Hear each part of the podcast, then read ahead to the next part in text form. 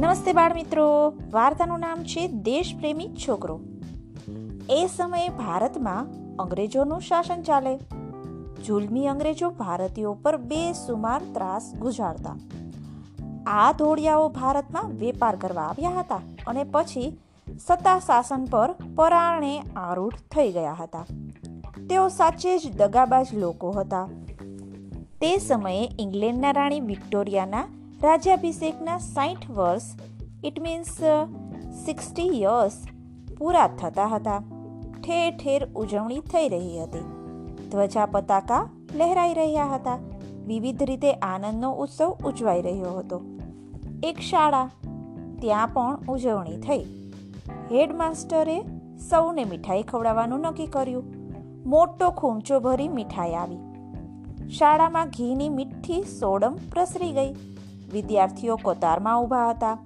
મીઠાઈ વેચનારો દરેકના હાથમાં મીઠાઈનું પડીકું આપતો આગળ વધ્યો. એક છોકરાના હાથમાં પણ મીઠાઈનું પડીકું મુકાયું. કાગળના મોટા પડીકા સામે એ તો તાકી જ રહ્યો.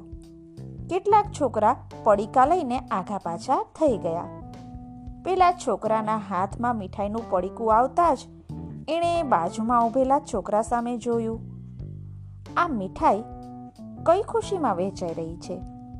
પેલા છોકરાએ બાજુમાં ઊભેલા છોકરા સામે જોઈ અને કહ્યું, કોઈ ખાસ ઉત્સવ છે? હા, આજે તો ખાસ દિવસ છે, એટલે જ તમને મીઠાઈ અપાઈ રહી છે, બાજુમાં ઊભેલા છોકરાએ કહ્યું.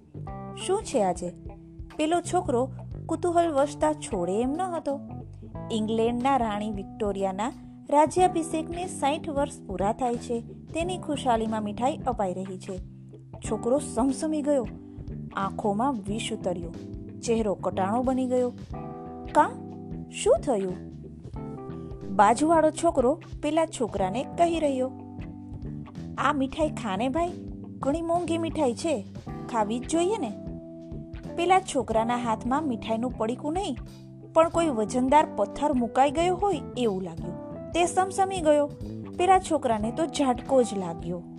છી આવી મીઠાઈ ખવાય ખરી? તે છોકરો વિચારી રહ્યો હતો કે જે લોકોએ ભારતના લોકોને ગુલામીમાં જકડી રાખ્યા હોય, તેમની મીઠાઈ ખવાય ખરી? આવા પ્રકારના રાજાભિષેકનો આનંદ કોણ મનાવે અને હું શું કામ આવા આનંદમાં ભાગ લઉં? છોકરો તો દોડ્યો, દૂર ઉકરડે ગયો. તેણે મીઠાઈનું પડીકું કચરામાં ફેંકી દીધું. બીજો છોકરો એ દ્રશ્ય જોઈ રહ્યો, તે નવાઈ પામ્યો. છોકરો ચાલ્યો ગયો. સાવજની માફક ચાલતો ગયો. બીજા એને તાકી જ રહ્યા. કેવો અદ્ભુત દેશ પ્રેમ કેવી દેશ પ્રત્યેની લાગણી. એણે મીઠાઈનું પડીકું ફેંકી દીધું અને સાબુથી હાથ પણ ધોઈ નાખ્યા. વળી બીજો એક પ્રસંગ આવ્યો. બ્રિટનની ગાદી પર સાતમા એડવર્ડ આવ્યા. તેમનો રાજ્યાભિષેક કાર્યક્રમ ગોઠવાયો. ચારે તરફ ખુશીનો માહોલ હતો. બધા ઉતાવળમાં ભાગ લેવા ગયા. પેલા છોકરાને પણ કહ્યું, અલ્યા, ચાલ, તું એ ઉત્સવમાં ભેગો આવ. છોકરો તો હસ્યો, મારે નથી આવવું. કા નથી આવવું? બસ. પણ કા? વાત તો કર, કેમ નથી આવું? સરસ ઉત્સવ છે. એ છોકરો બોલ્યો, ભાઈ, પારકા રાજાનો રાજ્યાભિષેકનો ઉત્સવ, એમાં હું શું કામ ભાગ લઉં? આવા ઉત્સવમાં ભાગ લઉં ને તો ભારતીયોનું ઘોર અપમાન થાય. દેશનું અપમાન થાય. આવું શરમજનક પગલું હું શું કામ ભરું? એ છોકરાની ખુમારીથી સૌ આશ્ચર્યચકિત થઈ ગયા. એ છોકરો બીજો કોઈ નહીં. પણ વિદર્ભના પનોતા પુત્ર કેશવરામ બલિરામ હેડગેવાર હતા. તેમનો જન્મ તારીખ પહેલી એપ્રિલ અઢારસો નેવ્યાસી. It means first April eighteen eighty નાઇનમાં નાગપુરમાં થયો હતો. અને એમણે સત્યાવીસ સપ્ટેમ્બર ઓગણીસો પચીસ. It means twenty seven September nineteen twenty ફાઇવના રોજ રાષ્ટ્રીય સ્વયંસેવક સંઘની સ્થાપના કરી હતી. હજારો લોકોના સાથે ભારતને આઝાદી અપાવી હતી. એમાંના જ એક દેશપ્રેમીની વાર્તા છે. આવા દેશપ્રેમીને આપણા સૌના સલામ.